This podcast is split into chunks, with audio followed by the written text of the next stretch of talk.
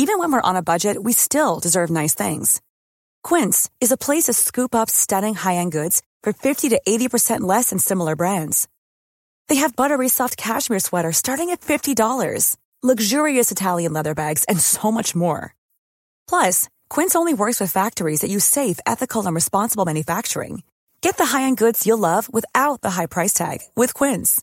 Go to quince.com slash style for free shipping and 365-day returns. Burrow is a furniture company known for timeless design and thoughtful construction and free shipping, and that extends to their outdoor collection. Their outdoor furniture is built to withstand the elements, featuring rust-proof stainless steel hardware, weather-ready teak, and quick-dry foam cushions.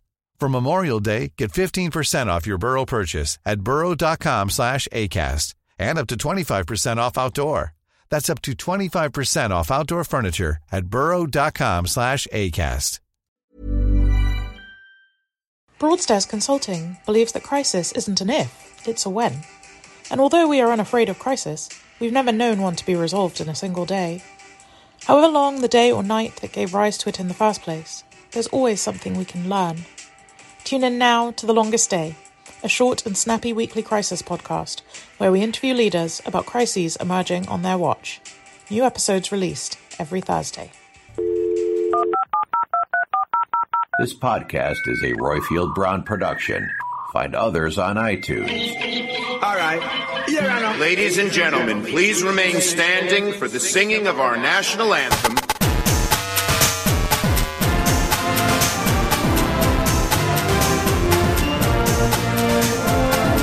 Brexit means Brexit. My administration has accomplished more than almost any administration in the history of our country.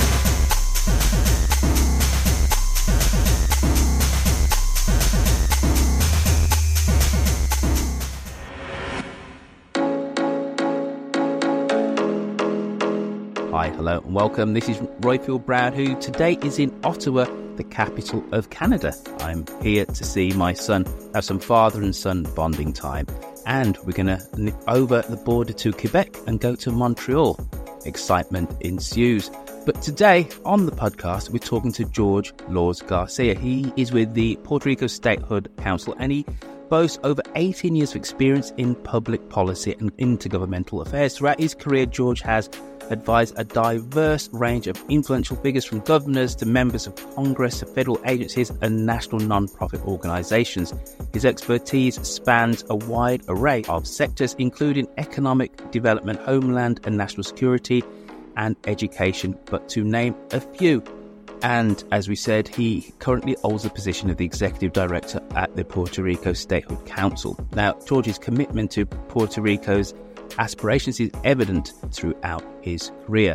And this is a really interesting show for us because we have talked about Washington DC's drive towards statehood in a previous show uh, some months ago. So there are parallels, but also some distinctions between the journey of Puerto Rico and DC, how both these territories present a unique challenges to the United States and to its governance, but also to the citizens there and their representation. Puerto Rico's political status remains in limbo. The House reintroduced the bill to change the territory into a state, but not everyone is on board. CBS 2's Shosh Bedrosian is in the Bronx with details. Doing right by the people of Puerto Rico required that the crossfire came to an end. Outside of Congress on Thursday, legislators discussed the reintroduction of the bipartisan bill to change the future of Puerto Rico. So, the purpose of the Puerto Rico Status Act is to empower the people of Puerto Rico to decide their destiny. Congressman Richie Torres, who co sponsored the bill, explains it would offer the people of Puerto Rico the option to determine the future of the island's political power. Right now, under a territory status, it limits Puerto Rico's ability to access federal resources, voting power, and political representation. This bill is about finally giving Puerto Rico the representation it deserves. The bill explains voters in Puerto Rico will be able to choose three territorial status options of statehood, independence, or a sovereignty and free association. Without any further ado, George, how the devil are you today? Thank you so much, Roifield, for having me on your show. It's a pleasure to be here, and hello to your audience. As the executive director of the Puerto Rico Statehood Council, our organization is dedicated to advancing full equality and democracy for the U.S. citizens of Puerto Rico. We're a 501c4 nonpartisan nonprofit organization. We're based out of Washington, D.C., but our supporters come not only from individual citizens on the island, but citizens throughout the entire United States. And uh, we work to ensure that uh, there's good, high quality information about this issue out there in the public domain because, unfortunately, a lot of the mainstream media doesn't really cover this issue, which we see as a national civil rights issue and an issue of democratic governance that impacts areas like voting rights and national security. And then we also work directly to lobby Congress and make sure that we build up support for addressing this issue in Congress. And, and then we also work with grassroots advocates because ultimately this is a citizen movement and our role is to empower them with good information and good opportunities to engage with lawmakers and engage with their elected officials to make their voices heard. Perfectly put. Before we dive into the history and let's say the internal politics of, of Puerto Rico, quite simply, because you did talk about this is a civil rights issue, what are citizens of Puerto Rico who are American citizens not able to do because of the status of the territory? Sure. So America was founded on the principle of government by consent of the governed. It's enshrined into the Declaration of Independence, and the U.S. Constitution is a legal mechanism that basically sets up a structure where citizens can have a say in the government that makes the laws that they live under. However, the rights for citizens only are fully able to take place and be executed when they live inside of a state, U.S. citizens who live in territories, which are essentially possessions of the United States, they're pieces of property that the U.S. Congress holds on behalf of the American people. You can be a born U.S. citizen there, like myself. I was born in Puerto Rico. Uh, people in Puerto Rico have been U.S. citizens for over 100 and uh, I think four years at this point um, by federal statute. Yet we don't have any voting representation in the U.S. Congress. We only have one member uh, that represents us in the House, our resident commissioner, who can vote in committee but can't vote on the floor.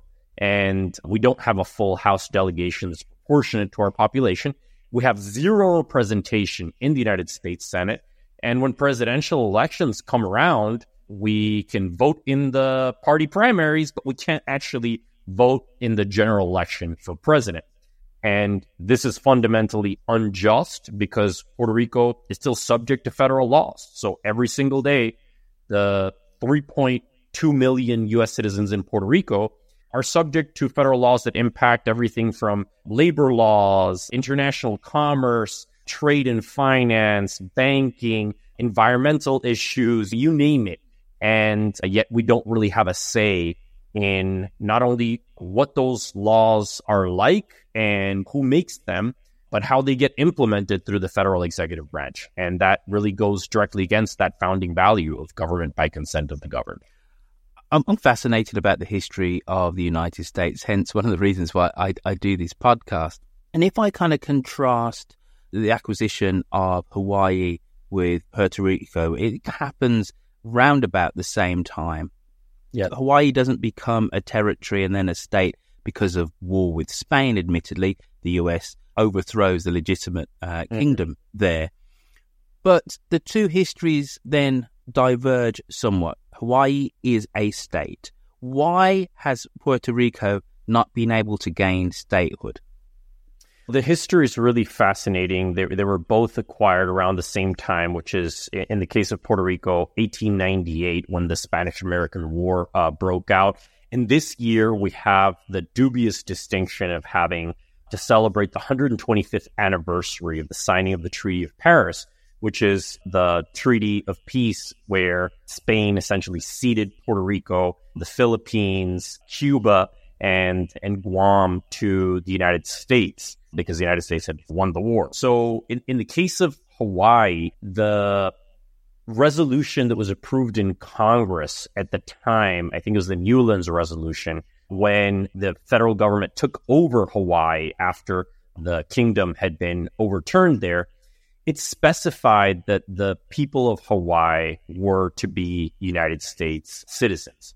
And there was a series of uh, court decisions in the early 20th century that are now known as the insular cases, in which the U.S. Supreme Court basically had to wrestle with the question of what the United States was going to do with all of these new far off places that it had acquired through conquest, or in the case of Hawaii, annexation.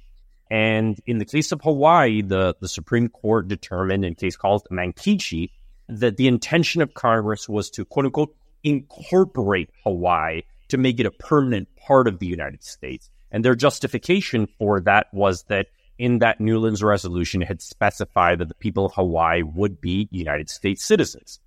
In the case of Puerto Rico, uh, Philippines, Guam, and these other territories that were acquired after Hawaii, the U.S. Supreme Court decided in, in the insular cases that they were to be considered, quote unquote, unincorporated territories, which means that they are property of and belong to the United States, but they are not an integral part of the body politic of our country. And then they further messed things up in a 19, I think, 20 decision that was called Balzac, where even after the people of Puerto Rico were granted U.S. citizenship by Congress, which should have been the decisive factor, right? Because Congress grants United States citizens citizenship, then it, it, it should mean that you're going to be incorporated.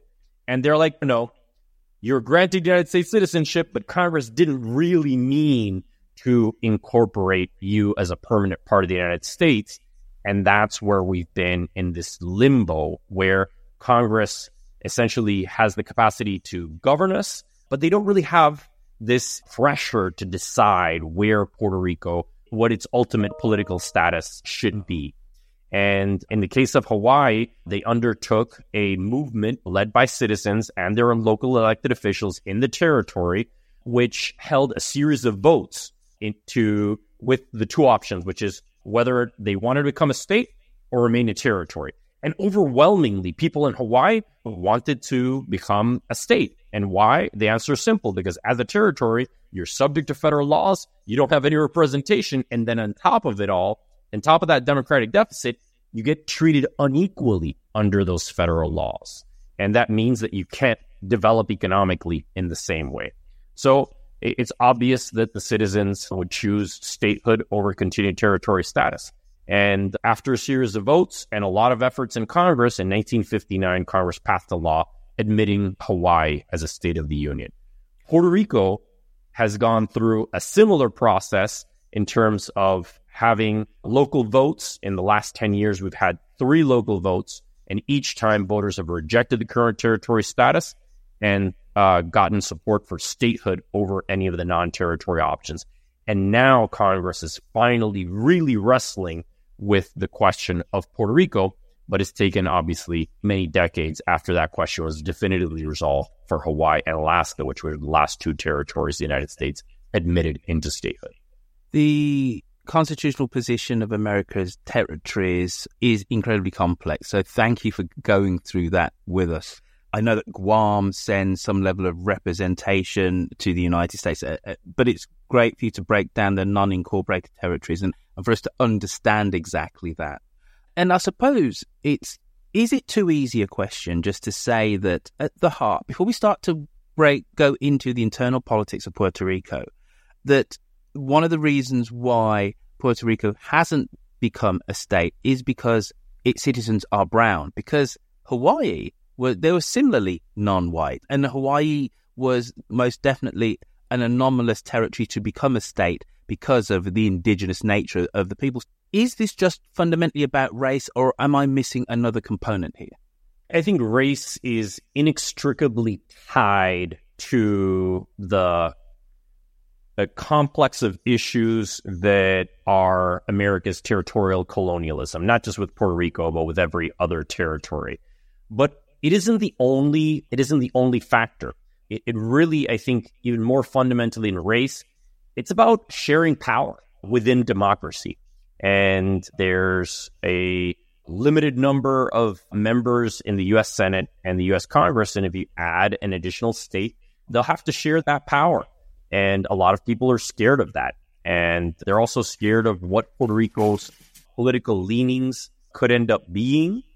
The reality is that both in the case of Alaska and Hawaii, any predictions that tried to indicate which way a territory would lean ended up being wrong. People thought that Hawaii was going to be a solid Republican state and that Alaska was going to be a solid Democrat state. The the tables have ended up flipping on that. There's other political motivations there. There's cultural reasons that some members of Congress cite as being concerns as to why Puerto Rico shouldn't be a state you know, majority of people in Puerto Rico are Spanish language speakers, even though both Spanish and English are the official languages in Puerto Rico, and a significant portion of the population is is bilingual, and almost the totality of the people in Puerto Rico want to ensure that their children are fully bilingual and capable of, of learning both languages. So yeah, racism is definitely a, a part of it.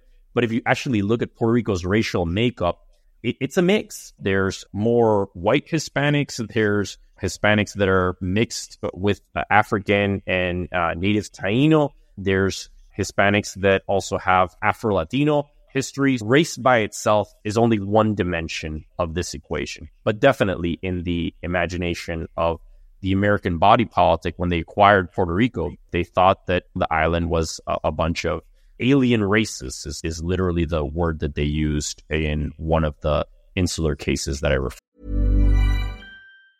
Hey, it's Danny Pellegrino from Everything Iconic. Ready to upgrade your style game without blowing your budget? Check out Quince. They've got all the good stuff, shirts and polos, activewear and fine leather goods, all at 50 to 80% less than other high-end brands. And the best part? They're all about safe, ethical and responsible manufacturing. Get that luxury vibe without the luxury price tag. Hit up quince.com slash upgrade for free shipping and 365 day returns on your next order. That's quince.com slash upgrade. I'm Sandra, and I'm just the professional your small business was looking for. But you didn't hire me because you didn't use LinkedIn jobs. LinkedIn has professionals you can't find anywhere else, including those who aren't actively looking for a new job, but might be open to the perfect role, like me. In a given month, over 70% of LinkedIn users don't visit other leading job sites. So if you're not looking on LinkedIn, you'll miss out on great candidates like Sandra. Start hiring professionals like a professional. Post your free job on linkedin.com/people today. Hey, it's Ryan Reynolds and I'm here with Keith, co-star of my upcoming film If, only in theaters May 17th. Do you want to tell people the big news? All right, I'll do. Sign up now and you'll get unlimited for $15 a month in six months of Paramount Plus Essential Plan on us. Mintmobile.com slash switch. Upfront payment of $45 equivalent to $15 per month. Unlimited over 40 gigabytes per month. Face lower speeds. Videos at 480p. Active Mint customers by 531.24 get six months of Paramount Plus Essential Plan. Auto renews after six months. Offer ends May 31st, 2024. Separate Paramount Plus registration required. Terms and conditions apply if rated PG. Referred to earlier. In November 2020, Puerto Rico held a non binding plebiscite where 52.5% of voters selected statehood again as their preferred option. Tell us about the run up to that plebiscite and give us an, an idea of the reason why, give us a sense, sorry, of the, of the reasons why the other like 47.5% voted against that. What were they voting for or against, and who are they? Sure. The run up to the 2020 vote really starts out back, I think, in the 2000s. So, what you had in the 2000s was Puerto Rico's economy began to significantly slow down and essentially decouple from the, the US economy. As a territory, Puerto Rico's economic growth has always experienced underdevelopment in comparison to the national economy because we get treated unequally under federal laws. But we had an increase in that in, in the 2000s. We had a lot of people leave the island as a result and move stateside, and the dissatisfaction with the current territory status uh, went up significantly. And in 2010, the U.S. House of Representatives passed a bill to essentially allow Puerto Rico to have a vote on this issue between statehood independence and a form of independence called free association. That bill passed the House, didn't pass the Senate, but locally we held a plebiscite. And in that plebiscite, two questions were asked. The first question was Do you want to continue under the current territory status? To which a majority of voters said, No, we don't, right? And, and that strikes at the heart of what I mentioned earlier, which is this issue of consent of the governed, which is the foundation of what America is supposed to be about. And now it was clear that the majority of people didn't want to continue as a territory. And among the non territory options that were presented in that vote, statehood, independence, or independence with free association, I think it was 63% chose statehood. So clearly there was a move towards that. Another vote was held in 2016. And again, statehood won with an overwhelming majority. The opposition parties knew that they were going to lose. And instead of participating in the democratic process, they just said, you know what, we'll boycott this and pretend that because we didn't come out to vote, then the, the results don't matter. So, to prove definitively whether or not there was a majority of the population in favor of statehood in 2020, the same question was presented to Alaska and Hawaii eh, right before they became a state in 1958, I believe it was, which is was presented to voters in Puerto Rico, which is, do you want to be immediately admitted as a state, yes or no? And the majority, uh, 52, almost 53%, uh, voted yes. And 47% voted no. And the ones who voted no, they voted no for many different reasons. Some people are scared of losing Puerto Rico's culture. But of course, as we know, states have many different cultures within them. There's no federal mandate for a uniform national culture that doesn't exist. Uh, some people are afraid of having to lose their language. But again, there's no federal mandate for that. The 10th Amendment of the Constitution allows states to choose their official languages, and many states don't have an official language. Some have English and some have English, plus many other languages, including Spanish as an option, like in the case of New Mexico, for example. And other people are afraid of federal taxes because under the current territory status in Puerto Rico, you don't pay federal income taxes on income derived from the island. So people are scared of that change. But the reality is that the majority of people in Puerto Rico fall under, or almost the majority of Puerto Rico, people of Puerto Rico fall under the federal poverty line. So they wouldn't be liable for federal taxes. and In fact, they would receive benefits like the earned income tax credit and the child tax credit. So those are some of the reasons, but there's a whole bunch of others, including people who just outright oppose statehood and prefer independence. Just on that, the poverty line, isn't that the main reason why many Americans in the contiguous states are against Puerto Rico becoming a state? You're too poor. We're going to have to prop this up too much. And you know what? And because of that, it doesn't feel like America. And, and you know what? That's one of the things that's absolutely fascinating paradox, right? Because if we look at the history of all of the territories of the United States that have become states, which is 37, right? Except for the original 13. Some were went directly from being separate countries to, to then be part of the United States, like Texas, right? And California was like a military district before it, it became a state. So not all of them passed through the territorial status on their way to statehood. But for the ones that did, there's a pretty consistent picture, which is as a territory, they were economically underdeveloped. And then as soon as statehood passed, the data shows that there was a process of economic convergence. And, and the reason for that is simple.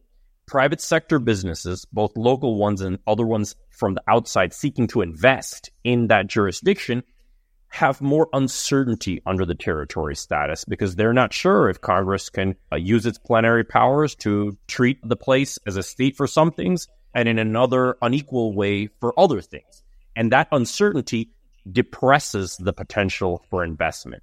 That jurisdiction also lacks the power of having members of Congress that can actively advocate for the jurisdiction's interests when federal policy is being considered obviously the economic outcomes that can be generated when you don't have power to determine and have a say in the laws that are being made and how those are being executed is is going to be less.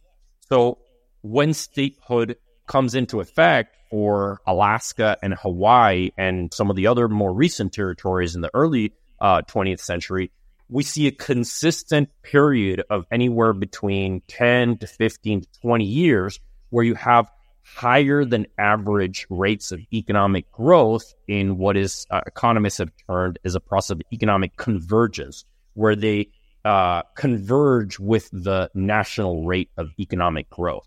So for everyone who thinks that Puerto Rico should first get its financial and economic house in order before it can aspire to statehood, they have it backwards. You get equality first. You get full equal playing field and then your economy advances and grows. Gotcha. Explain to to us the reintroduction of the Puerto Rico Status Act, this HR two seven five seven. What exactly does it propose regarding Puerto Rico's political status? So this bill is the reintroduction of a House bill that was passed last year in December with a bipartisan support. The bill basically acknowledges that Puerto Rico as a territory is treated unfairly, and that's not in the interest of either the U.S. citizens of Puerto Rico or the federal government. And it basically sets up a process for the U.S. citizens of Puerto Rico to vote on the three non territory status options that are allowable and valid under the US Constitution. And that's either become a state, become an independent country, or a form of independence called free association.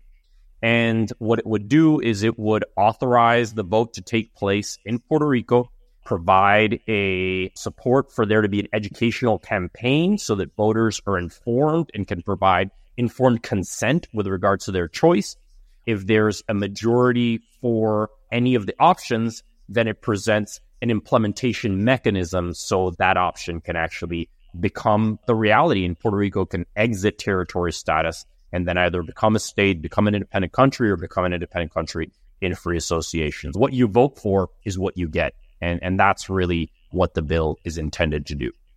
I was starting to go down this road, and then I hijacked myself when, when you talked about the poverty line which I believe is a significant reason why there is some level of uh, inertia with many Americans as to the status of, of Puerto Rico. Let's just go back to the internal politics of the island. There are Republicans, there are Democrats. How does that break down in terms of wanting independence so that an American in the contiguous, or let's say the other 50, in the 50 states, has a real sense of how they can compare and contrast it with internal politics. Give us a sense of that. Is the island does the island lean Democrat? Does it lean Republican, etc.? And then pro statehood, pro independence. How exactly uh, is that reflected in party affiliation? Sure. I think this is a super important question, and it's absolutely essential to educate the American public about this. In Puerto Rico, the there are three political parties that are traditional political parties that field candidates, right? And in the last couple of elections, there's two kind of additional parties that have fielded candidates. The main political parties that have actually gotten control of the majority in legislature and of the governorship and of the resident commissioner seat, which is Puerto Rico's elected member to the U.S. House of Representatives, are the party that supports statehood, which is called the New Progressive Party. And then the other party is the Popular Democratic Party, which traditionally has supported Commonwealth or current territory status. And they've supported different versions of it and improving it in a number of different ways, many of which Congress has just outright rejected. And then there's a much smaller traditional party, which is the Puerto Rico Independence Party. They've never gained control of the governorship. They've never controlled the legislature. They have gotten state senators and state representatives elected, but that's pretty much about it. And and they of course support independence for Puerto Rico. More recently, there's two additional smaller parties. One is uh, Project Dignity, which is a Christian conservative party that has come about. And, and then there is a Citizens Victory Movement party, which is a more left wing, progressive, pro labor party that really says that it doesn't take a position with regards to the territory status. They're more interested in solving the issue and implementing progressive policies to help out. So th- that's the the local political la- landscape, and um, the reality is that right now Puerto Rico has a governor that is from the pro statehood party. Its resident commissioner in Congress in the U.S. House of Representatives is also from the pro statehood party, um, but the legislature is controlled by the quote unquote pro Commonwealth Popular Democratic Party. So that's where things are in terms of the local politics. Just quickly, because here you go. I didn't check this up, and I presumed that there were going to be Republicans and, and Democrats in Puerto Rico. So there you go. There, there, there's a lesson. Well, so there are.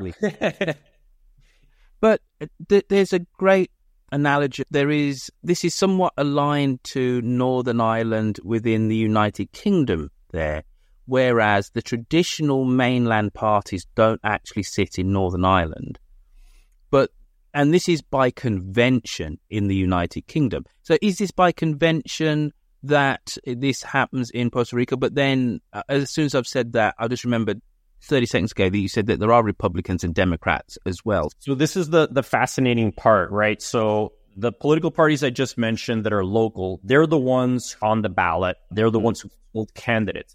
But within those parties, there are individuals that identify as Republican or Democrat at the national level.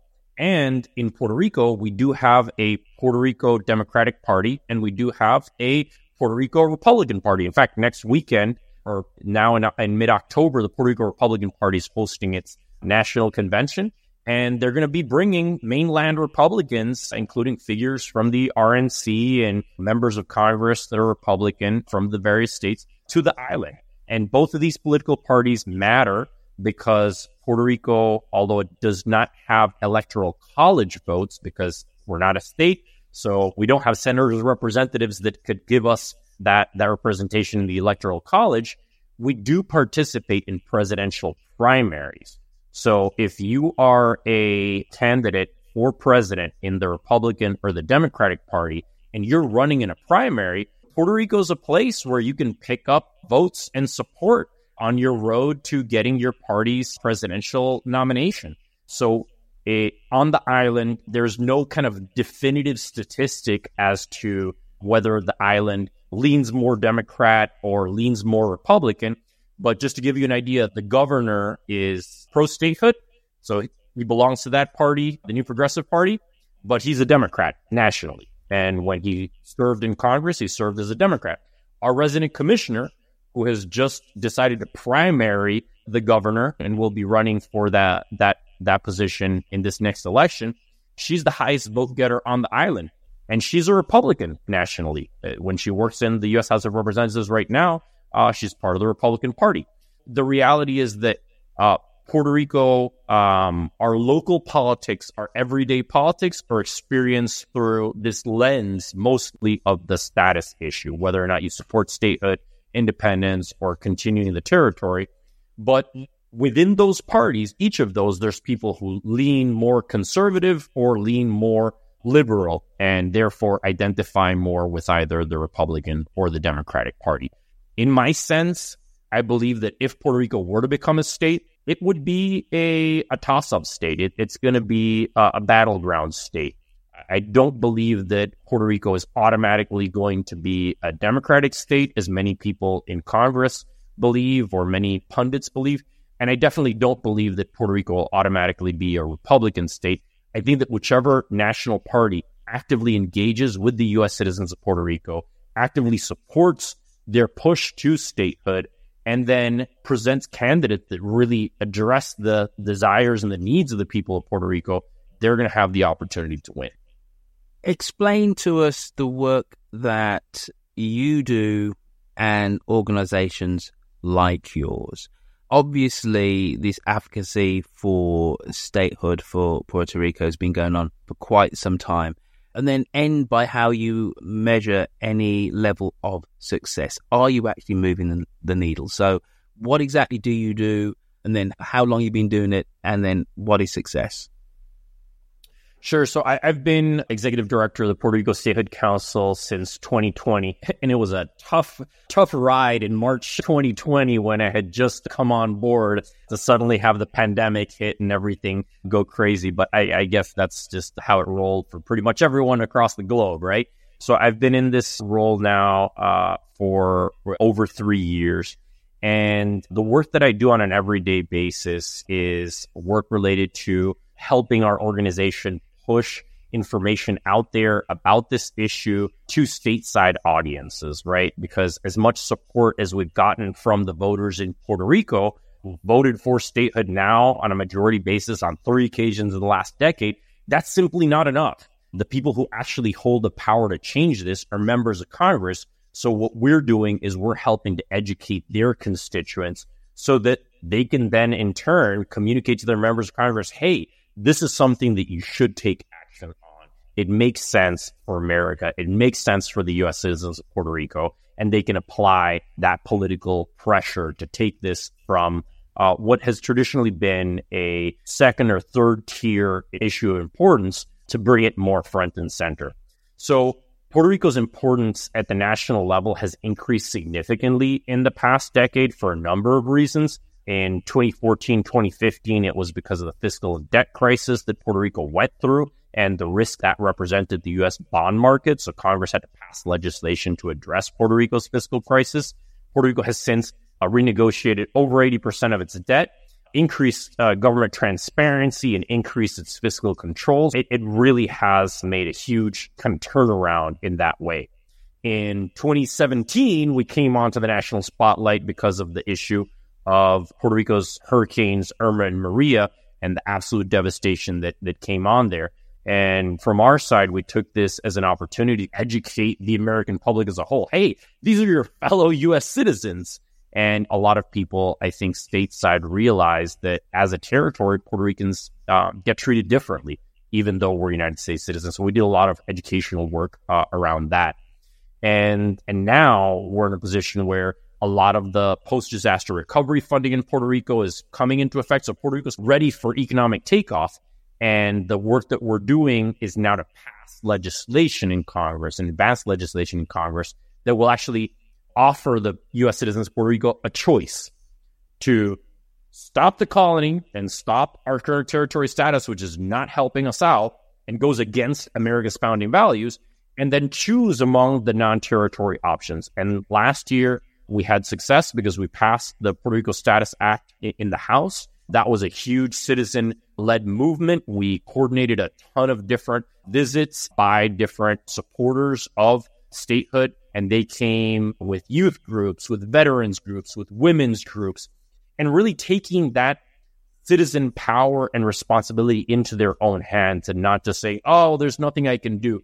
They brought their advocacy to Congress, met with members, trained them, and they participated in letters. And, and we eventually got that bill passed the House.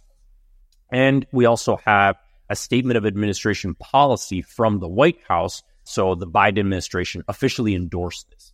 And now what we're working on is since obviously that session ended and the bill that got passed in December didn't have any time to be addressed in the US Senate, now we're working on having a Senate companion bill introduced in the Senate and then building support uh, in the U.S. Senate on a bipartisan basis to address uh, this issue. And hopefully, during the course of this session of Congress, we'll be able to build enough support so that hopefully, either in this session or more likely in a future session, we'll have the opportunity to have both chambers of Congress pass the bill and have this become law. So that's basically what I do, and that's the the measure of success that we're working with. Why is the continued status of Puerto Rico one of national security for the United States?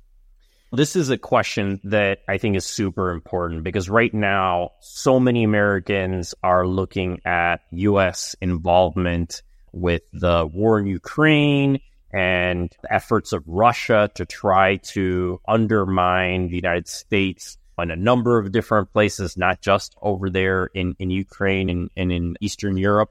Uh, and that they're also looking at the global competition with China and the risk that if, if Russia succeeds with Ukraine, that China is going to see that as a green light to take over Taiwan and then essentially expand into the America's Asian Pacific sphere of influence. But what's interesting is that few of any Americans are actually looking at how Russia, China, and other adversaries to the United States, like Iran, are uh, trying to have and extend uh, their sphere of influence in the Caribbean and Latin America, which is literally our backyard, right? When Americans think of the United States, uh, the vast majority of time, the map that they imagine doesn't really have the, the full extension of America's territory. But when you include Puerto Rico and the United States Virgin Islands in that more complete map of what the United States is, you realize that America is a Caribbean nation. And, and that's something that has been fundamental to the capacity of the United States to have this uh, global superpower status because part of the reason why the United States acquired Puerto Rico in 1898 was its strategic military importance as a place that could be used to protect the Panama Canal.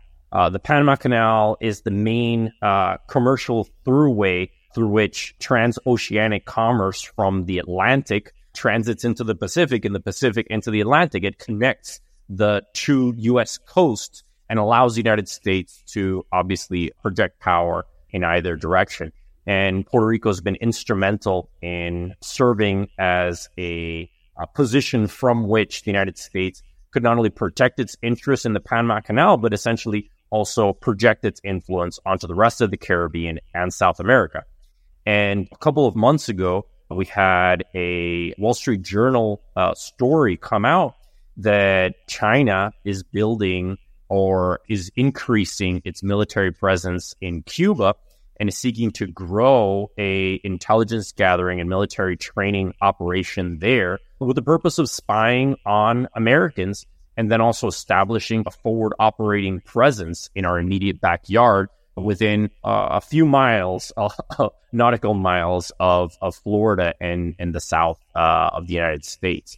And last summer, we had Russia sponsor some military war games in Venezuela with participation from Iran, from China, and a whole bunch of other countries. And the purpose of those war games was to normalize the presence of Russia and China as operating militarily and having connections with networks in Latin America and the Caribbean. So while it's obviously incredibly important that America focuses on these immediate issues happening in the Ukraine and the threats that we're facing from China in the Pacific, we also have to make sure that we take care of our, our more immediate vicinity, which is the Caribbean and Latin America. And Puerto Rico is strategically located at the center of that to be the main platform from which the United States can ensure that it shows that we're here. Uh, we want to be a force for democracy. We want to be a force for good in the world. We want to support economic development through international trade. And we're also not going to allow other countries that are coming in with authoritarian motives and with debt trap colonialism to essentially overpower the region. So you made a really kind of persuasive case for not only the the right in terms of the kind of founding notion of America's reason why Puerto Rico should be part, an integral part of the United States and not some appendage. And you've even taken this into the national security, the military sphere, in the fact that Puerto Rico is strategically placed to help guard the Panama Canal, but then also that America is a Caribbean nation. And just as I think many Americans forget the status or aren't clear on the status of Puerto Rico, they absolutely do forget the American Virgin Islands. There's no two ways about that as well. You're completely correct. The United States isn't only a Pacific power, an Atlantic power, it's also a Caribbean power as well there must be some downsides to a push for statehood or if statehood is achieved. Maybe the manufacturing industry is going to be hit because you're going to have to be more competitive. Maybe agriculture. Tell us some downsides because there must be some that if Puerto Rico was a state, let's say in a year's time, that would actually hit the island and primarily change the nature of the island. This is a fascinating question and and one that I think about a lot. And for people who support independence for Puerto Rico, their fear is that Puerto Rico will lose its unique cultural character and language. I, I look at states across the United States, from Hawaii to Texas to Louisiana. States have their unique language and their unique culture, and the fact that they have full rights under American citizenship doesn't take that away. But in terms of the, the economic sectors that would be impacted by statehood, right now, one of the main ways that Puerto Rico's economy has operated, particularly since the 1950s, is based on a series of tax provisions in the Internal Revenue Code, which Congress has modified on several occasions. But basically, what they allow for is subsidiaries of U.S. Uh, companies to manufacture in Puerto Rico under the legal fiction that Puerto Rico, for tax purposes, is a foreign country, even though everyone working in their plants and their facilities are U.S. citizens. They are protected by federal laws. They're using infrastructure that was uh, developed and maintained using federal investments. And right now, if Puerto Rico becomes a state tomorrow, those companies who have built their business model on this idea that this legal fiction that Puerto Rico, for federal tax purposes, is a foreign jurisdiction, they're going to have to change their business model, right? They're actually going to have to pay taxes as a domestic corporation would in any other state of the union.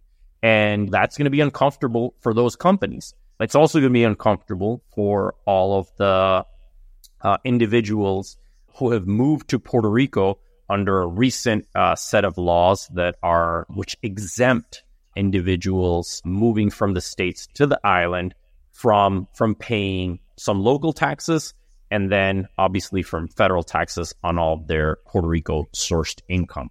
So that law is called Act 50, Act, Act 60. It's also known as Act 20 and Act 22.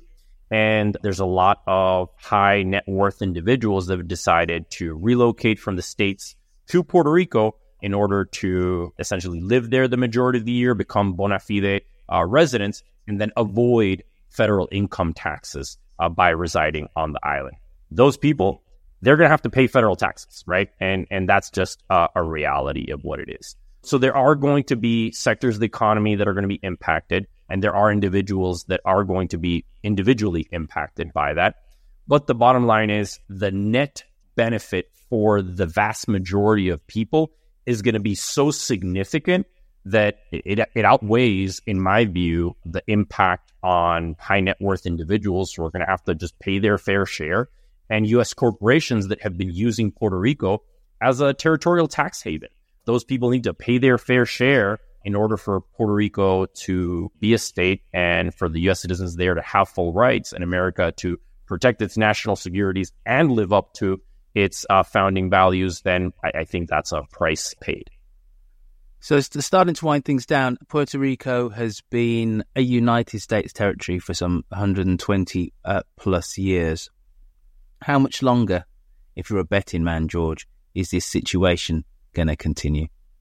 My objective and my goal would be to pass legislation in Congress to provide for a process for Puerto Rico to resolve its territory status, like the process outlined in the Puerto Rico Status Act that I mentioned earlier, in the next two sessions of Congress. I think it's doable. I think it's possible. It'll depend a lot on what the election outcomes are in 2024 and 2026. Right now, there's no way to predict what that is. The level of uncertainty with regards to those are super high. But what we're doing is we're building up that base of support informed individuals on the island that are empowered to take action. And then that base of support stateside of US citizens that say, you know what, this is wrong. This is not what America stands for. And empowering those people to reach out to their members of Congress and say, you know what, we need to change this. This is not what America is about. We need to give the US citizens of Puerto Rico, our fellow US citizens, the opportunity to choose their future and to decide. Mm you said 2026, so what, four years? I, I would say so. In the next two sessions of Congress, I think is when we'll pass the legislation. once the legislation comes into effect, the process for actually implementing statehood or a transition to independence and free association, that's going to take a few years. In the case of statehood, it may take less than the other options because it'll be less disruptive. But in the case of independence or free association, Puerto Rico would need to set up its own constitution, elect a president, and elect its own legislature under that constitution and then have significant measures of transition to to assist the island into becoming its own separate nation. So I would estimate that would take several years to play out. But right now it's 2023. I think that by 2030, Puerto Rico is not going to be a territory of the United States and will either be definitively on the road to statehood, if not a state already, or on the road to independence or independence free association, if not already in one of those two status options. So that would be my prediction, and hopefully it's sooner. But that's what I'm that's what I'm thinking right now. Kind of last question from me. To be honest with you, I'm not quite sure how much of a good job I've done here, George, because for me, you have overwhelming right on your side, and it's hard to really have the have the counter argument just for the sake of pushing debate on. This seems to me like a pretty much a, a slam dunk case, and it's some level of the rest of the United States just being ignorant, unaware, uninterested in the status of three million plus other Americans. It just seems seems pretty pretty bizarre. But let me put half of a counterpoint that as you push harder and harder for statehood for Puerto Rico, the more you're going to become a political football. That this is going to worry, let's say, some Republicans, even though you very clearly said it's really it's a toss-up state. But many Republicans are going to see brown people, right? So of course they're going to vote Democrat, and all of a sudden it's um, gerrymandering on a wider national level. We're going to introduce this other state, which is going to, which is going to be not only full of people who um, they don't quite feel American. some of them are going to say, but also they're going to vote Democrat. This is the way the Democrats are loading the field. So you're going to have a situation whereby, as you come closer and closer to success, you're going to have more and more pushback because this is a way of the Democrats sneaking in another Democratic state. That's a, a fantastic point. I really appreciate you bringing that up. And we've already seen some of that, right? We've seen the Senate Republican leader, Mitch McConnell, in the past several years, and several of the other members of the Senate Republican conference, like Lindsey Graham and Ted Cruz and, and a few others, you know, advocate against statehood for Puerto Rico, uh, in, in some occasions equating it with statehood for Washington, D.C., which we respect, but it, it's a completely different topic alt- altogether. It has a different set of politics, a different constitutional position from which they're addressing their lack of full democratic rights. And for those Republicans, they've essentially grouped these two together and say, oh, this is a power grab by Democrats. But what they don't realize is that in the case of Puerto Rico, like I mentioned, Puerto Rico has elected Republicans to the governorship, to the majority in the legislature on more than one occasions. Republicans are electable statewide, so it's not really about Republican versus Democrat necessarily. There's a comment that was recently made by Lindsey Graham, which I think really goes to the heart of it. And uh, his comment was during a rally where he was participating on behalf and in support of Donald Trump.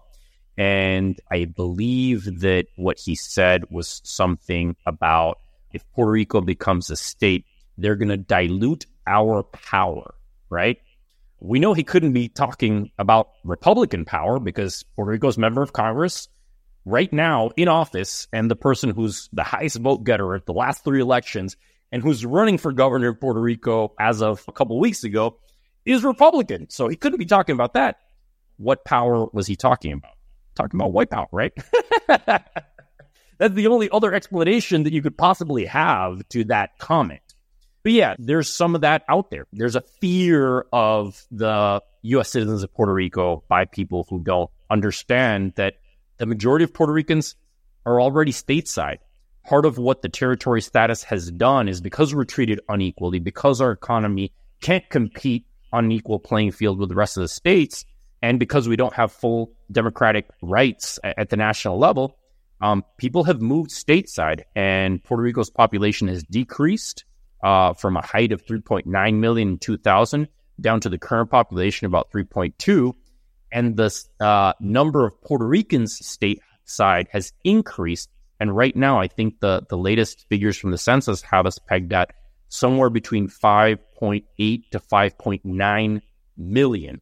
So the majority of Puerto Ricans are already in the states. We've already moved stateside. We've already achieved statehood. And the majority of Puerto Ricans are already fully participating in the American body politic. They're members of Congress, both Republicans and Democrats.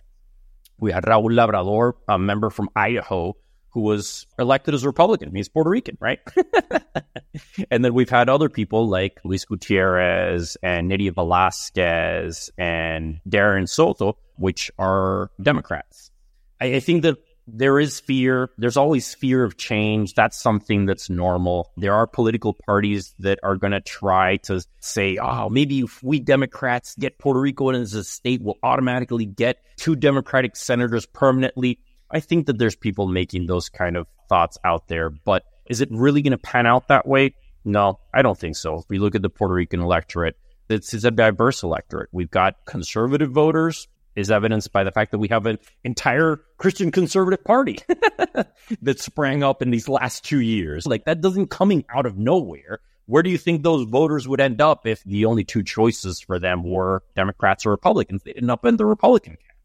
People are just trying to make their own calculus, but not really taking into account what I think is the most important thing, which is the stability of American democracy. And American democracy is strengthened when its citizens have full rights and have meaningful capacity to influence the decisions of their government. That's been the, the fundamental history of the United States is this promise of equal citizenship.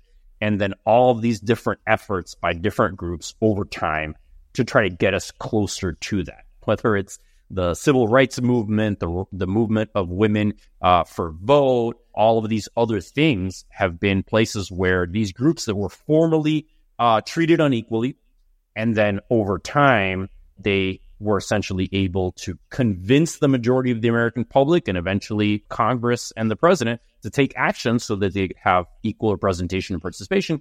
And America's ended up being a better place as a result of it. And we believe that's literally the process that we're going through right now with the Puerto Rico statehood movement. And we know it's a little bit different because there's people who oppose independent, oppose statehood and want independence. And we think they should have their fair shot at voting for it. But ultimately, the majority of the U.S. citizens in Puerto Rico should decide. And America is going to end up being stronger and better and more diverse place. And it will send a message to the rest of the world that America is not declining America's still growing and that America has a democracy that's strong enough to be enriched by the diversity that Puerto Rico brings to the table. Goodness. Uh, there's a ra- rallying call by George Laws Garcia right at the end for America to st- show its strength through inclusion and diversity, and how the, the situation of those uh, 3.2 American citizens that happen to reside in Puerto Rico is one not only of moral right, but also of civil rights. And America has a proud tradition of admitting its historical wrongs and including people into the body politic. George Laws Garcia, tell us quickly where people can maybe contact you and find a little bit more about your organization that you run. So, the best place to learn more about the work that we're doing is to visit our website, which is www.pr51st.com. PR51st is also on Facebook, Instagram, uh, YouTube, and even LinkedIn. So come check us out. You'll be able to sign up for our email list. I'm also on Twitter and other spaces. Feel free to reach out to learn more information. We have tools on our website that help you contact your member of Congress. And we look forward to members of your audience participating as a part of this movement. Uh, I'm a bit worried. My, my friends over there in, in Washington push for statehood say they were going to be the 51st state. So it's some existential fight to be the 51st state, is there? You know what? At the end of the day, whether it's 51 or 52, I'm perfectly happy as long as we have full rights and equality and democracy for the people of Puerto Rico. And the number is immaterial to us. What matters is that America does the right thing and that the people of Puerto Rico have the opportunity to really live up to their full potential. That's what I'm about. George Laws Garcia, again, thank you for coming on to Mid Atlantic and thank you for shining a light on the issue of Puerto Rico and its push for statehood. Don't forget, good people, you can send me an email at roifield at gmail.com. That's R O I F I E L D at gmail.com. If you would like to raise a thumb and say that was good, or go, you really messed the bed with that interview. There's so many great questions you didn't ask, and I'm presuming it's going to be the latter and not the former. Don't forget, one of the way, great ways you can support this podcast is by going on to Apple Podcasts or Spotify and writing us um, a review if it, would be great if it was five stars. That's not obligatory, but it's a great way of supporting the podcast and it means that we get more listeners to the show. And also, what you can do, go tell your mother, your father, your brother to go and listen to the podcast as well. We look at US and UK news, views, and topics, but it's always great to do these deep dives where we look at one specific topic in some level of detail so you understand much more about it than just maybe just like the glib headlines. We here at Mid Atlantic are waving the banner for Washington, D.C. to have its statehood and also for the proud people of Puerto Rico to be properly accepted into the body politic of American politics and culture. They are American citizens. Why can't they send representatives? Why can't they have senators also sent to Washington, D.C.? George, thank you for coming on to Mid Atlantic. Thank, thank, you so much, Dorothy. It's been a pleasure. Thank you, listener, for lending us your ears for the last hour. Take care. Look after yourselves. Bye bye.